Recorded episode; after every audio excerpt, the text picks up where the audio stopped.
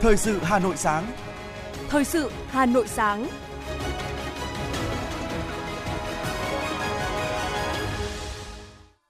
Hồng Hạnh và Ngọc Bách xin được đồng hành cùng quý thính giả trong 30 phút của chương trình Thời sự sáng ngày hôm nay, thứ năm ngày 8 tháng 9 năm 2022. Chương trình có những nội dung chính sau đây.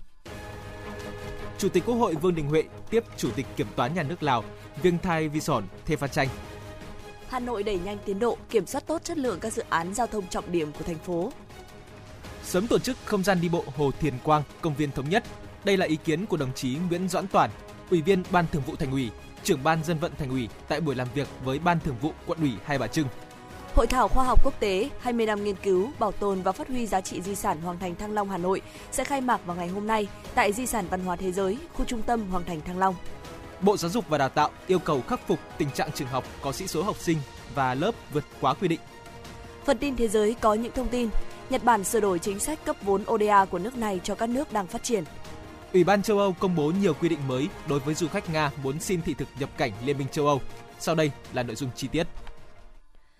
Thưa quý vị, chiều tối qua tại nhà Quốc hội, Chủ tịch Quốc hội Vương Đình Huệ tiếp Chủ tịch Kiểm toán Nhà nước Lào Viêng Tha Vi Sòn Thê Pha Chanh – đánh giá cao kết quả hội đàm thành công giữa hai đoàn kiểm toán nhà nước Việt Nam và kiểm toán nhà nước Lào trong khuôn khổ chuyến thăm cũng như kết quả hợp tác giữa hai cơ quan trong suốt thời gian qua. Chủ tịch Quốc hội mong muốn Kiểm toán Nhà nước Việt Nam và Kiểm toán Nhà nước Lào sẽ tiếp tục trao đổi đoàn cấp cao, đoàn các cấp, tăng cường hoạt động đào tạo, bồi dưỡng chuyên môn, nghiệp vụ, đạo đức nghề nghiệp cho các kiểm toán viên, cũng như trao đổi kinh nghiệm về tổ chức, hoạt động của Kiểm toán Nhà nước, bảo đảm tính độc lập về chuyên môn, đồng thời bảo đảm sự lãnh đạo của Đảng, Quốc hội đối với Kiểm toán Nhà nước từ đó phát huy tốt nhất vai trò, trách nhiệm của cơ quan kiểm tra về tài chính, tài sản công có uy tín và trách nhiệm trước Đảng, nhân dân, góp phần củng cố nền tảng kinh tế vĩ mô, xây dựng hệ thống pháp luật, tăng cường kỷ luật, kỷ cương tài chính và ngân sách.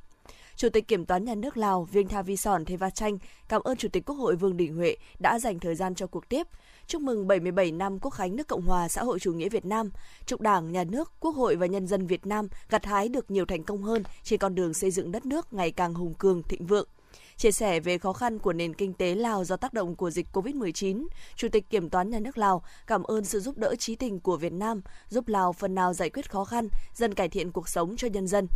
Nhân dịp này, Chủ tịch Quốc hội Vương Đình Huệ đề nghị hai cơ quan kiểm toán nhà nước của hai nước tiếp tục duy trì cơ chế hợp tác giữa ba cơ quan kiểm toán nhà nước Việt Nam, Lào và Campuchia, tăng cường hợp tác chặt chẽ trong các tổ chức như là ASEAN, ADOSAN và Intosan. Tiếp tục là những thông tin của thành phố. Thưa quý vị, hôm qua, đồng chí Trần Sĩ Thanh, Ủy viên Trung ương Đảng, Phó Bí thư Thành ủy, Chủ tịch Ủy ban nhân dân thành phố Hà Nội đã đi kiểm tra hiện trường tiến độ thi công các dự án giao thông trọng điểm của thành phố, gồm dự án đầu tư xây dựng cầu Vĩnh Tuy giai đoạn 2 và dự án xây dựng nút giao đường Lê Văn Lương vành đai 3. Tại buổi kiểm tra, ghi nhận nỗ lực của ban quản lý dự án đầu tư xây dựng công trình giao thông thành phố Hà Nội cùng các đơn vị tư vấn, nhà thầu trên các công trường giao thông trọng điểm của thành phố. Chủ tịch Ủy ban nhân dân thành phố Hà Nội Trần Sĩ Thành đề nghị các đơn vị liên quan quyết tâm hơn nữa nhằm đẩy nhanh tiến độ, kiểm soát tốt chất lượng, kịp hoàn thành dự án hầm chui Lê Văn Lương, vành đai 3 đúng vào dịp kỷ niệm ngày giải phóng thủ đô ngày 10 tháng 10 năm 2022 sắp tới. Với dự án cầu Vĩnh Tuy giai đoạn 2, quyết tâm hoàn thành đưa vào khai thác vào dịp 2 tháng 9 năm 2023. Làm việc với tập thể cán bộ, nhân viên, người lao động ban quản lý dự án đầu tư xây dựng công trình giao thông thành phố Hà Nội, Chủ tịch thành phố đề nghị duy trì kỷ cương, phát huy tinh thần đoàn kết, công khai, minh bạch, góp phần thực hiện các nhiệm vụ quan trọng mà thành phố giao. Riêng với dự án trọng điểm quốc gia vành đai 4 vùng thủ đô Hà Nội, cả hệ thống chính trị phải vào cuộc, bảo đảm chất lượng, đúng tiến độ, qua đó tăng cường tính kết nối, liên thông, tạo động lực phát triển mạnh mẽ cho cả vùng thủ đô. Với các dự án khác, đặc biệt là các dự án còn đang vướng mắc, các sở ngành liên quan khẩn trương tổng hợp, ra soát lại, báo cáo Ủy ban nhân dân thành phố để có phương án xử lý phù hợp, hiệu quả, Chủ tịch Ủy ban nhân dân thành phố cũng gợi ý các sở, ngành, đơn vị liên quan phải chủ động hơn nữa trong việc nghiên cứu, đề xuất danh mục các dự án đầu tư trong các giai đoạn tiếp theo, đi trước một bước trong công tác chuẩn bị đầu tư, giải phóng mặt bằng nhằm tạo thuận lợi cho quá trình triển khai các dự án sau này. Sớm tổ chức không gian đi bộ Hồ Thiền Quang, công viên Thống Nhất. Đây là ý kiến của đồng chí Nguyễn Doãn Toàn, Ủy viên Ban Thường vụ Thành ủy, trưởng Ban Dân vận Thành ủy, Phó trưởng Ban chỉ đạo chương trình số 03, trưởng đoàn kiểm tra số 2 Ban chỉ đạo chương trình số 03 của Thành ủy Hà Nội khóa 17 về chỉnh trang đô thị, phát triển đô thị và kinh tế đô thị giai đoạn 2021-2025. Tại buổi làm việc với Ban Thường vụ Quận ủy Hai Bà Trưng ngày hôm qua, phát biểu kết luận buổi kiểm tra, trưởng đoàn kiểm tra số 2 đánh giá Thực hiện chương trình số 03, quận ủy, ban thường vụ quận ủy đã lãnh đạo, chỉ đạo kịp thời, tổ chức xây dựng nhiều chuyên đề, đề án gắn với chương trình công tác của quận, huy động toàn bộ hệ thống chính trị của quận vào cuộc, nhấn mạnh công tác chỉnh trang đô thị phải đặt lên hàng đầu, gắn với phát triển kinh tế đô thị. Đồng chí Nguyễn Doãn Toàn đề nghị quận tăng cường chỉ đạo để tập trung triển khai nhanh hơn công tác kiểm định, lập quy hoạch chi tiết thực hiện cải tạo, xây dựng lại chung cư cũ, chỉnh trang biệt thự cũ, cải tạo nâng cấp công viên, vườn hoa, chỉnh trang hè phố, đặc biệt sớm tổ chức không gian phố đi bộ xung quanh Hồ Thiền Quang, công viên Thống Nhất. Trong đó, giai đoạn 1 triển khai trên tuyến phố Trần Nhân Tông gắn với công viên Thống Nhất, tổ chức các hoạt động văn hóa, nghệ thuật, ẩm thực, hàng hóa dịch vụ. Sau đó triển khai giai đoạn 2, mở rộng không gian đi bộ thêm các tuyến phố Quang Trung, Nguyễn Du, Đồng chí Nguyễn dẫn Toản cũng tán thành với các nhiệm vụ, giải pháp trong thời gian tới trong báo cáo của quận ủy và đề nghị quận hỗ nỗ lực thực hiện, có phân công, phân nhiệm đến các phòng ban, đơn vị, xác định rõ tiến độ, phối hợp với các sở ngành, tháo gỡ khó khăn, vướng mắc, đẩy nhanh tiến độ hoàn thành các chỉ tiêu, nhiệm vụ của chương trình. Đối với các kiến nghị của quận Hai Bà Trưng, đồng chí yêu cầu cơ quan thường trực tổng hợp báo cáo trưởng ban chỉ đạo chương trình, thường trực thành ủy để chỉ đạo ban cán sự Đảng, Ủy ban nhân dân thành phố, Chủ tịch Ủy ban nhân dân thành phố xem xét giao các sở ngành và các đơn vị liên quan tháo gỡ. Ngày hôm nay, ngày 8 tháng 9, tại Di sản Văn hóa Thế giới, khu trung tâm Hoàng Thành Thăng Long sẽ diễn ra lễ khai mạc Hội thảo khoa học quốc tế 20 năm nghiên cứu, bảo tồn và phát huy giá trị di sản Hoàng Thành Thăng Long, Hà Nội – sự kiện do Ủy ban nhân dân thành phố Hà Nội phối hợp Văn phòng UNESCO Hà Nội và Hội Khoa học Lịch sử Việt Nam tổ chức trong hai ngày hôm nay và ngày mai, 8 và 9 tháng 9. Hội thảo còn là dịp nhìn lại những thành tựu nổi bật trong công tác quản lý, nghiên cứu, bảo tồn và phát huy giá trị tại khu trung tâm Hoàng Thành Thăng Long, Hà Nội từ năm 2002 đến nay. Đặc biệt là kết quả khai quật khảo cổ học kể từ khi khu di sản được Tổ chức Giáo dục, Khoa học và Văn hóa của Liên Hợp Quốc UNESCO ghi danh vào danh mục di sản văn hóa thế giới, trao đổi, học tập kinh nghiệm của những người làm công tác nghiên cứu, bảo tồn và phát huy di sản trong nước và quốc tế, đồng thời tham vấn khoa học về định hướng cho công tác nghiên cứu, bảo tồn và phát huy các giá trị của di sản văn hóa thế giới, khu trung tâm Hoàng Thành Thăng Long. Tin từ Trung tâm Bảo tồn Di sản Thăng Long, Hà Nội cho biết, đến nay, hội thảo đã nhận được 31 tham luận của các nhà khoa học, các chuyên gia, các nhà quản lý di sản trong nước và quốc tế – Trước đó, trong chiều qua, Phó Chủ tịch Ủy ban nhân dân thành phố Hà Nội Trử Xuân Dũng đã đi kiểm tra công tác chuẩn bị hội thảo tại khu di sản.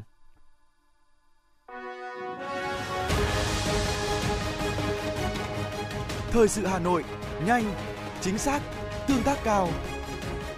Thời sự Hà Nội, nhanh, chính xác, tương tác cao.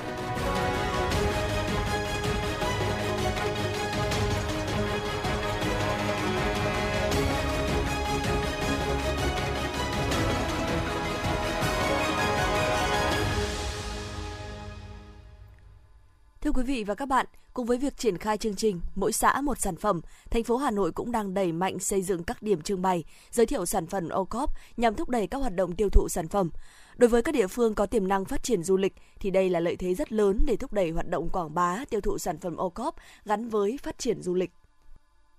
Vừa qua tại phố đi bộ thành cổ Sơn Tây cũng đã diễn ra sự kiện giới thiệu sản phẩm ô cốp gắn với văn hóa các tỉnh miền núi phía Bắc – đây không chỉ là hoạt động quảng bá sản phẩm ô cốp mà còn hỗ trợ thị xã Sơn Tây thúc đẩy hoạt động du lịch gắn với các địa điểm văn hóa tâm linh, kết hợp mua sắm các sản phẩm đặc trưng của các vùng miền. Ông Đoàn Thanh Sơn, giám đốc công ty dược liệu Thiên nhiên Ngọc Bích, thành phố Đông Hà, tỉnh Quảng Trị mong muốn Đến với à, cái à, chương trình sự kiện này thì à, mong muốn của doanh nghiệp bọn em là mong muốn đem những sản phẩm tốt nhất, ưu tú nhất đến với à, thứ nhất là uh, người dân của thị xã Sơn Tây. Uh, và rộng ra là cho đồng bào uh, uh, nhân dân uh, miền uh, miền Bắc là biết đến sản phẩm. Ngoài, ngoài ra cũng quảng bá thương hiệu của sản phẩm min của sản phẩm tỉnh nhà những sản phẩm ưu tú sản phẩm đạt uh, chất lượng ô cọp của tỉnh nhà đến với uh, bà con nhân dân.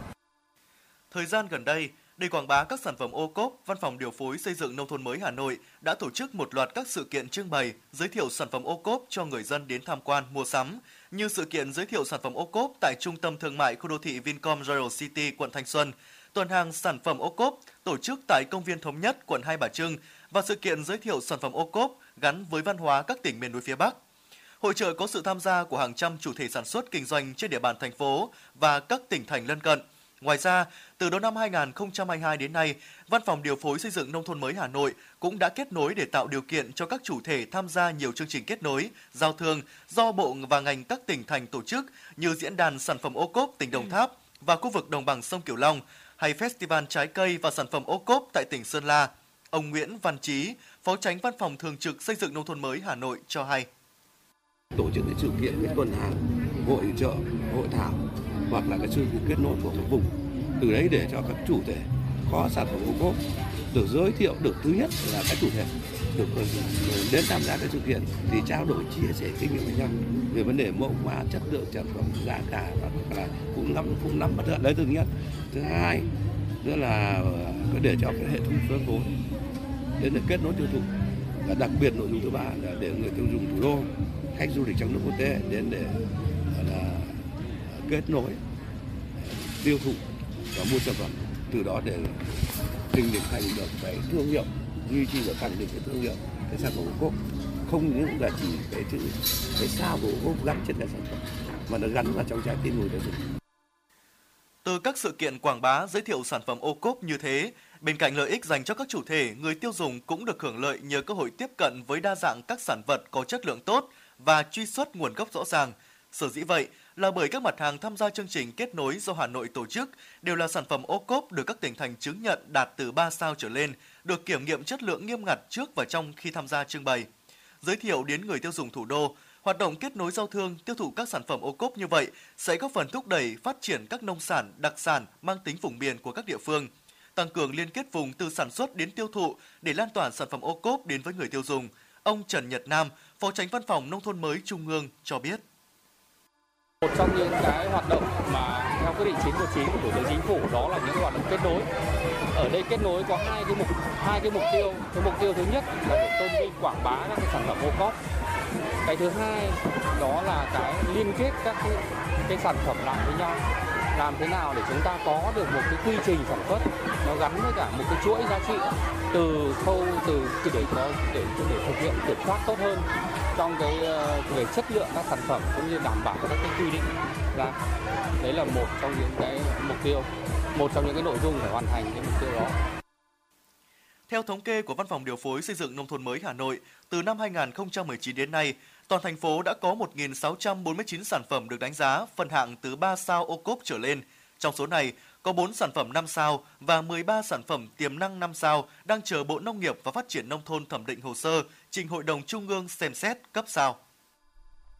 Tiếp tục là phần tin. Theo Bộ yêu cầu của Bộ Giáo dục và Đào tạo, theo năm học 2022-2023, một trong những nhiệm vụ trọng tâm của các cơ sở giáo dục và đào tạo là thực hiện quy hoạch phát triển mạng lưới trường lớp thuận lợi cho việc học của học sinh, duy trì củng cố kết quả phổ cập giáo dục và thực hiện công bằng trong tiếp cận giáo dục. Các địa phương cần triển khai rà soát, sắp xếp, tổ chức lại các cơ sở giáo dục tiểu học, bảo đảm nguyên tắc thuận lợi cho việc học của học sinh gắn với các điều kiện bảo đảm chất lượng, đáp ứng yêu cầu đổi mới chương trình giáo dục phổ thông năm 2018. Các cơ sở giáo dục và đào tạo cần tăng cường triển khai các giải pháp khắc phục tình trạng nhiều điểm trường lẻ, trường học có quy mô nhỏ, trường học có quy mô lớp học và sĩ số học sinh trên một lớp vượt quá quy định. Liên quan đến việc thực hiện chương trình giáo dục phổ thông đối với lớp 1, lớp 2 và lớp 3, các nhà trường lưu ý bảo đảm tỷ lệ một phòng học trên một lớp, cơ sở vật chất, sĩ số học sinh trên một lớp theo quy định tại điều lệ trường tiểu học, bảo đảm tỷ lệ 1,5 giáo viên trên một lớp và cơ cấu giáo viên để dạy đủ các môn học và hoạt động giáo dục theo quy định. Sở Giao thông Vận tải Hà Nội đã có văn bản gửi Sở Giáo dục và Đào tạo Hà Nội, Văn phòng Ban An toàn giao thông thành phố Hà Nội cùng các đơn vị vận tải hành khách bằng xe ô tô theo hợp đồng về việc quản lý hoạt động vận chuyển, đưa đón học sinh trên địa bàn thành phố. Cụ thể, chỉ đạo thanh tra Sở Giáo dục và Đào tạo chủ trì phối hợp với thanh tra Sở Giao thông Vận tải tổ chức kiểm tra, rà soát các trường học sử dụng xe hợp đồng đưa đón học sinh. Cùng với đó, Sở Giao thông Vận tải Hà Nội giao thanh tra sở phối hợp với lực lượng cảnh sát giao thông, cảnh sát trật tự, công an thành phố Hà Nội và chính quyền địa phương tổ chức tổng kiểm tra, toàn bộ xe hợp đồng đưa đón học sinh trên toàn thành phố. Tăng cường tuần tra, kiểm soát nhằm phát hiện và xử lý nghiêm các trường hợp vi phạm. Sở Giao thông Vận tải Hà Nội cũng yêu cầu các đơn vị vận tải hành khách bằng ô tô theo hợp đồng thường xuyên duy trì và thực hiện tốt chế độ bảo dưỡng, sửa chữa, bảo đảm các điều kiện an toàn kỹ thuật và bảo vệ môi trường của phương tiện. Nghiêm cấm đưa các phương tiện không đủ điều kiện an toàn vào hoạt động. Bố trí thời gian làm việc của lái xe, nhân viên phục vụ trên xe theo đúng quy định. Yêu cầu lái xe, nhân viên phục vụ trên xe không chở quá tải. Tuyệt đối không lái xe sau khi uống rượu bia, không sử dụng điện thoại khi lái xe và không phóng nhanh vượt ẩu. Chuyển sang những thông tin về y tế. Bộ Y tế vừa ban hành quyết định số 2447 về hướng dẫn sử dụng khẩu trang phòng chống dịch COVID-19 tại nơi công cộng. Theo hướng dẫn mới này, Bộ Y tế quy định các trường hợp bắt buộc phải sử dụng khẩu trang áp dụng chung với người có biểu hiện bệnh viêm đường hô hấp cấp, người mắc hoặc nghi ngờ mắc COVID-19. Tất cả các đối tượng, trừ trẻ em dưới 5 tuổi, khi đến nơi công cộng thuộc khu vực đã được công bố cấp độ dịch ở mức độ 3 hoặc mức độ 4. Bộ Y tế đề nghị các bộ, ban ngành theo thẩm quyền, phạm vi quản lý tăng cường đôn đốc, nhắc nhở, kiểm tra việc tổ chức thực hiện hướng dẫn này. Ủy ban nhân dân các tỉnh thành phố trực thuộc trung ương tiếp tục chỉ đạo tổ chức triển khai việc triển khai thực hiện việc sử dụng khẩu trang tại nơi công cộng theo hướng dẫn này. Người đứng đầu các tổ chức, cơ sở, địa điểm, khu vực được giao quản lý trong phạm vi áp dụng hướng dẫn, chịu trách nhiệm về việc tổ chức, triển khai, đôn đốc, nhắc nhở, kiểm tra, giám sát, tuyên truyền, phổ biến và tạo điều kiện thuận lợi để mọi người biết thực hiện hướng dẫn này. Trong trường hợp nhận thấy tại khu vực, địa điểm được giao quản lý chưa được đề cập ở trên mà có nguy cơ lây nhiễm, thì người đứng đầu có trách nhiệm nhắc nhở việc sử dụng khẩu trang. Tin từ Bộ Y tế chiều qua cho biết, trong 24 giờ qua, nước ta ghi nhận 3.878 ca mắc COVID-19, tăng 179 ca so với ngày hôm qua. Đây cũng là ngày có số ca mắc mới cao nhất trong gần 4 tháng qua tại nước ta. Ngoài ra, hiện có 150 bệnh nhân đang thở oxy, tăng 33 ca so với ngày trước đó, có thêm 2 ca tử vong tại Cao Bằng và Tây Ninh. Kể từ đầu dịch đến nay, Việt Nam có 11 triệu 428.632 ca nhiễm, đứng thứ 12 trên 227 quốc gia và vùng lãnh thổ. Về tình hình điều trị, có thêm 14.927 bệnh nhân được công bố khỏi bệnh trong ngày, nâng tổng số ca được điều trị khỏi là 10 252.898 ca. Ngoài ra, hiện có 150 bệnh nhân đang thở oxy, bao gồm 135 ca thở oxy qua mặt nạ, 6 ca thở oxy dòng cao HFNC, 1 ca thở máy không xâm lấn và 8 ca thở máy xâm lấn. Về số bệnh nhân tử vong, trong 24 giờ qua, nước ta có thêm 2 ca tử vong tại Cao Bằng và Tây Ninh. Trung bình số tử vong ghi nhận trong 7 ngày qua là 1 ca mỗi ngày. Tổng số ca tử vong do COVID-19 tại Việt Nam tính đến nay là 43.125 ca, chiếm 0,4% tổng số ca nhiễm, xếp thứ 24 trên 227 quốc gia và vùng lãnh thổ. Về tình hình tiêm chủng, theo Bộ Y tế, đến nay, tổng số liều vaccine đã được tiêm là 257 triệu 671.610 liều. Trong đó, số liều tiêm cho người từ 18 tuổi trở lên là 219 triệu 338.464 liều. Tiêm cho trẻ từ 12 đến 17 tuổi là 22 triệu 562.791 liều và tiêm cho trẻ từ 5 đến 12 tuổi là 15 triệu 770.355 liều. Cục Quản lý Khám chữa bệnh Bộ Y tế vừa có công văn gửi Bệnh viện Trung ương Thái Nguyên yêu cầu xác minh và làm rõ về sự cố y khoa, bệnh nhân tai biến nặng sau thủ thuật cắt bao quy đầu. Trước sự việc này, Cục Quản lý Khám chữa bệnh cũng yêu cầu bệnh viện tổ chức họp hội đồng chuyên môn, Ban an toàn người bệnh về sự cố y khoa theo đúng quy định của luật khám bệnh, chữa bệnh và các hướng dẫn liên quan, ra soát các quy trình chuyên môn kỹ thuật, quy trình chăm sóc, tăng cường các giải pháp bảo đảm an toàn phẫu thuật, Cùng với đó, Cục Quản lý Khám chữa bệnh Bộ Y tế cũng yêu cầu bệnh viện quan tâm chăm sóc, thăm hỏi và bảo đảm quyền lợi cho người bệnh và người hành nghề theo các quy định hiện hành. Cuối giờ chiều qua, theo tin từ Bệnh viện Trung ương Thái Nguyên, bệnh viện đã tiếp nhận thông tin, đang tiến hành họp và yêu cầu khoa báo cáo, làm rõ thông tin phản ánh của gia đình bệnh nhân. Sau khi làm rõ, bệnh viện sẽ có báo cáo chi tiết. Thưa quý vị và các bạn, kể từ khi thành lập ngày 12 tháng 5 năm 1989, Hội Điều dưỡng Hà Nội đã phát triển và có vai trò quan trọng trong công tác chăm sóc, bảo vệ sức khỏe nhân dân. Hiện nay, Hội Điều dưỡng Hà Nội có gần 14.000 hội viên thuộc 65 chi hội, trong đó có 23 chi hội là các đơn vị thuộc quản lý nhà nước của Bộ, ngành và 42 chi hội là các bệnh viện, trung tâm y tế thuộc Sở Y tế Hà Nội quản lý. Trong những năm qua, hoạt động của Hội Điều dưỡng Hà Nội đã khẳng định vai trò và vị trí của điều dưỡng trong công tác chăm sóc sức khỏe người bệnh nhiều chi hội đã hoạt động có nền nếp cả về nghiệp vụ chăm sóc, quản lý, đào tạo, thông tin và nghiên cứu khoa học, được lãnh đạo bệnh viện công nhận, được người bệnh tin yêu. Năm 2020-2021 là những năm đầy thách thức với ngành y tế nói chung và đội ngũ điều dưỡng nói riêng do ảnh hưởng của dịch bệnh COVID-19. Hầu hết các chi hội điều dưỡng đều tham gia tích cực chống dịch tại những tỉnh thành phía Nam và Bắc Ninh, Bắc Giang, cũng như tham gia những hoạt động sàng lọc, phân luồng, lấy mẫu xét nghiệm, tiêm chủng, truy vết, điều tra dịch tễ, tham gia các trung tâm y tế lưu động chăm sóc bệnh nhân F0. Cùng với đó, điều dưỡng tại những bệnh viện luôn tiếp đón hàng nghìn lượt người đến khám chữa bệnh mỗi ngày. Các tri hội đã không ngừng nâng cao kỹ năng giao tiếp ứng xử với người bệnh, tổ chức những lớp tập huấn, ký cam kết thực hiện, tổ chức hội thi điều dưỡng nữ hộ sinh, kỹ thuật viên giỏi thành lịch, sáng tạo nhiều biện pháp cải tiến nhằm giảm phiền hà cho người bệnh, nâng cao ý thức trách nhiệm của điều dưỡng trong công việc, thực hiện tốt quy chế chuyên môn, nâng cao chất lượng chăm sóc người bệnh toàn diện. Điều dưỡng Trần Lan Hương, khoa hồi sức tích cực và chống độc, bệnh viện Đa khoa Hà Đông cho biết. Nhiệm vụ chính của chúng tôi là chăm sóc bệnh nhân và điều trị. Ngoài ra chúng tôi sẽ phối hợp với cả bác sĩ trong vấn đề mà theo dõi bệnh nhân để xử trí các cái bất thường để đảm bảo an toàn nhất cho người bệnh. À, không những thế, điều dưỡng chúng tôi phối hợp với nhau lập nên những các cái kế hoạch chăm sóc cho những bệnh nhân cấp 1 công việc của chúng tôi nhiều có khi nhiều lúc rất là áp lực à, thật sự nếu như mà để muốn làm được ở hồi sức này thì các nhân viên ở của chúng tôi ở đây hầu như tất cả các bạn đều rất là yêu nghề và rất là tận tâm với nghề thì mình có thể làm ở đây và trụ được ở đây để lâu dài được khoa hồi sức. Mỗi người bệnh đều có tính cách khác nhau, tâm lý bị ảnh hưởng khi mang trong mình những căn bệnh ngoài ý muốn. Do đó, để gần gũi và hiểu được tâm lý người bệnh, biết được những điều họ muốn là không dễ dàng.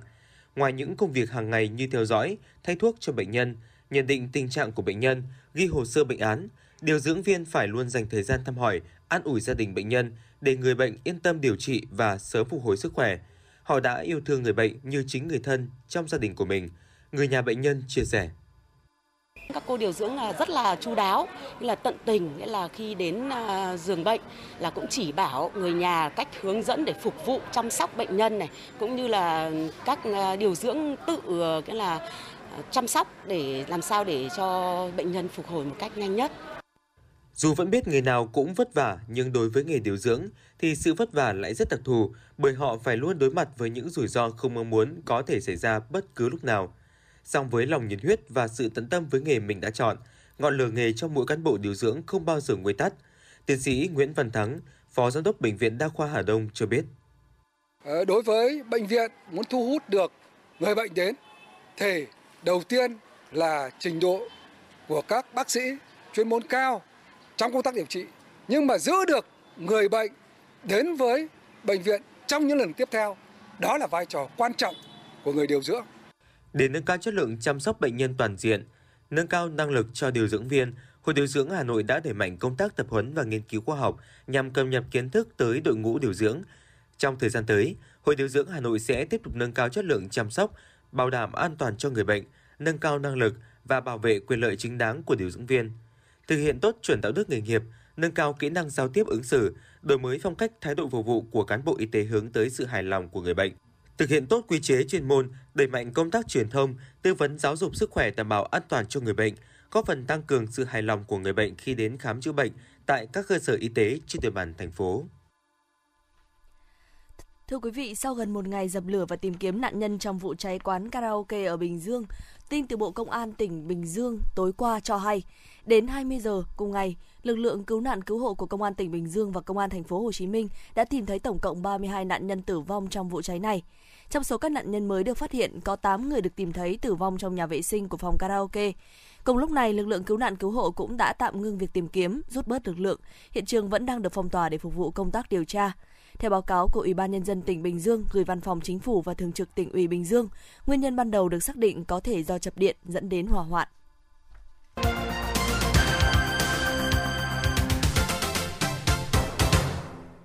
Quý thính giả đang nghe chương trình thời sự của Đài Phát thanh Truyền hình Hà Nội đang được phát trực tiếp. Xin chuyển sang những thông tin quốc tế.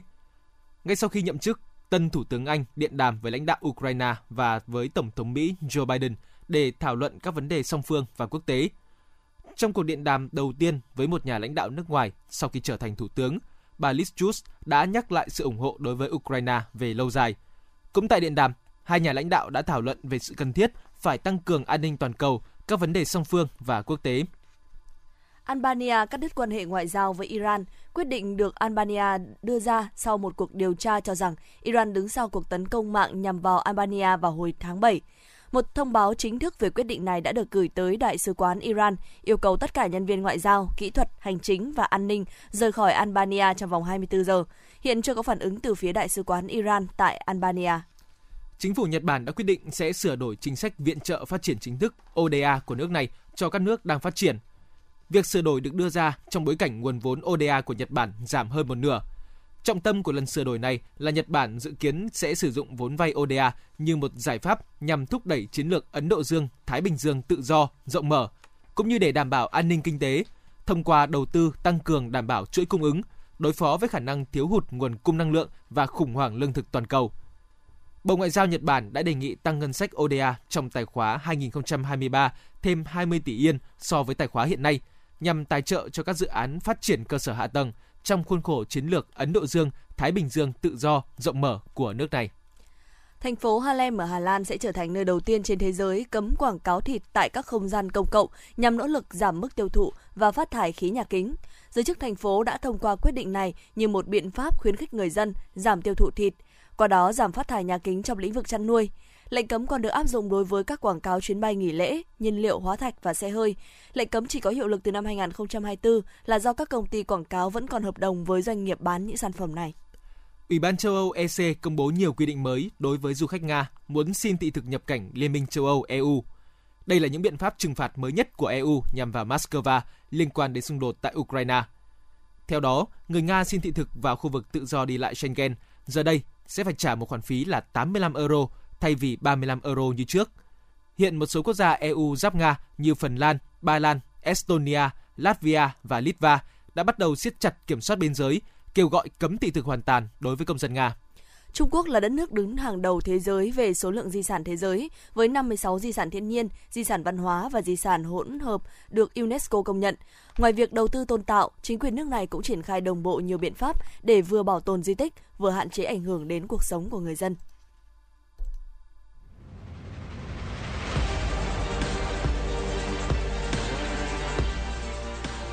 Bản tin thể thao Bản tin thể thao